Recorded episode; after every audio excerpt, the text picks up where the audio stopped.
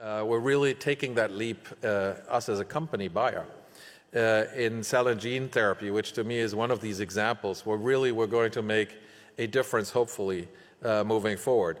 There's some, ultimately, the, mRNA vaccines are an example for that cell and gene therapy. I always like to say if we had surveyed two years ago in the public, would you be willing to take a gene, th- gene or cell therapy and inject it into your body?